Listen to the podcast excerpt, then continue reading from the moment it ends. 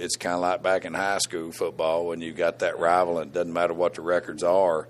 Uh, it matters who wins the game, you know, and so that's why they keep scoring. It's going to be an exciting, exciting couple games. Do you give uh, give into the hype of it? And I know it's just another game, so you don't want to make it more important than the others, but it does signify the season is really uh, ramping up as far as uh, you know chances for postseason and making your move, that sort of thing. Well, I mean, in the CFL, a lot of people, you know, the old guys, I, I didn't used to buy into that either. But they'd say, hey, you know, season doesn't start until Labor Day, you know, and and because uh, it's a long, long season.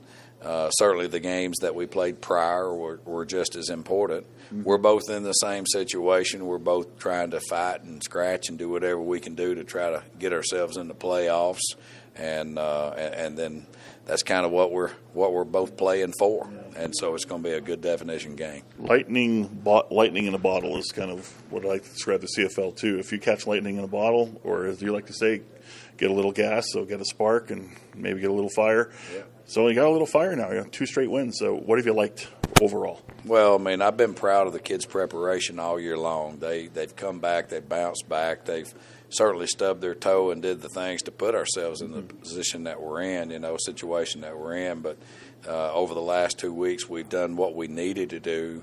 We've played four quarter football, and and uh, I think that's the biggest thing is to continue to play four quarter football. Yeah. Is it easier to make corrections on the back of a win than it is on a loss? Because at a loss, sometimes you can think about everything and think about too much about the wrong thing. Yeah, you know what? It, it does kind of reduce your focus, uh, you know, or put your focus actually where it should be, and that's the things that you need to improve upon. Mm-hmm. And, uh, you know, sometimes when it's kind of like when your car breaks down, it's like, oh, everything's wrong with the car, and you just got to figure out what exactly is wrong, and uh, and that's kind of what I liken it to. And we've got a good football team, we've got good players, we've got good coaches, we've got good schemes. Now it's just a matter of you know just going out and having fun playing the game.